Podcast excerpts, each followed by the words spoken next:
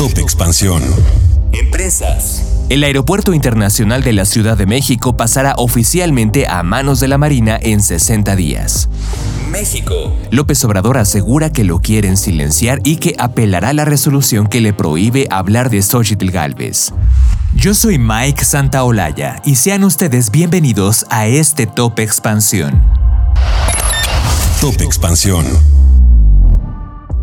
El Aeropuerto Internacional de la Ciudad de México, junto al Grupo Aeroportuario y Servicios Aeroportuarios de la Ciudad de México, serán coordinados por la Secretaría de Marina. Esto según un acuerdo firmado por el presidente Andrés Manuel López Obrador. Este fue publicado en el Diario Oficial de la Federación y entrará en vigor en 60 días naturales.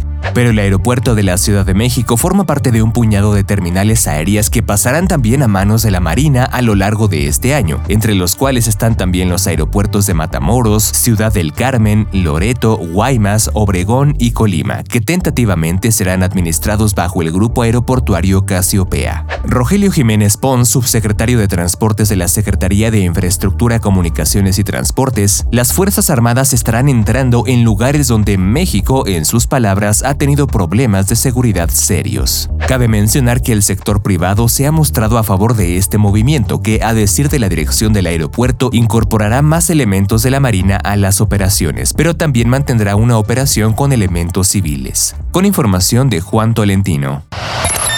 Top Expansión. El presidente Andrés Manuel López Obrador acusará ante el Consejo de la Judicatura Federal al juez octavo de distrito en materia administrativa Martín Adolfo Santos Pérez, quien determinó que no puede hablar maliciosamente de Xóchitl Gálvez.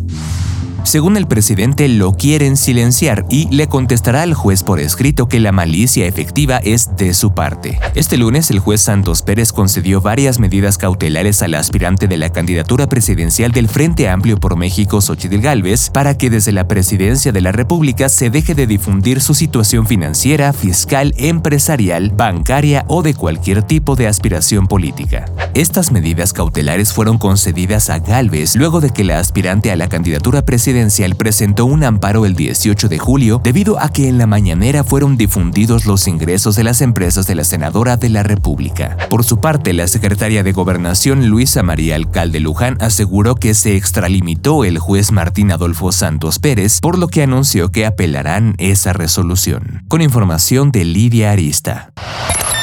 Top Expansión.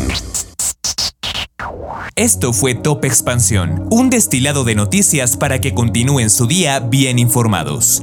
Yo soy Mike Santaolalla y les deseo un excelente día.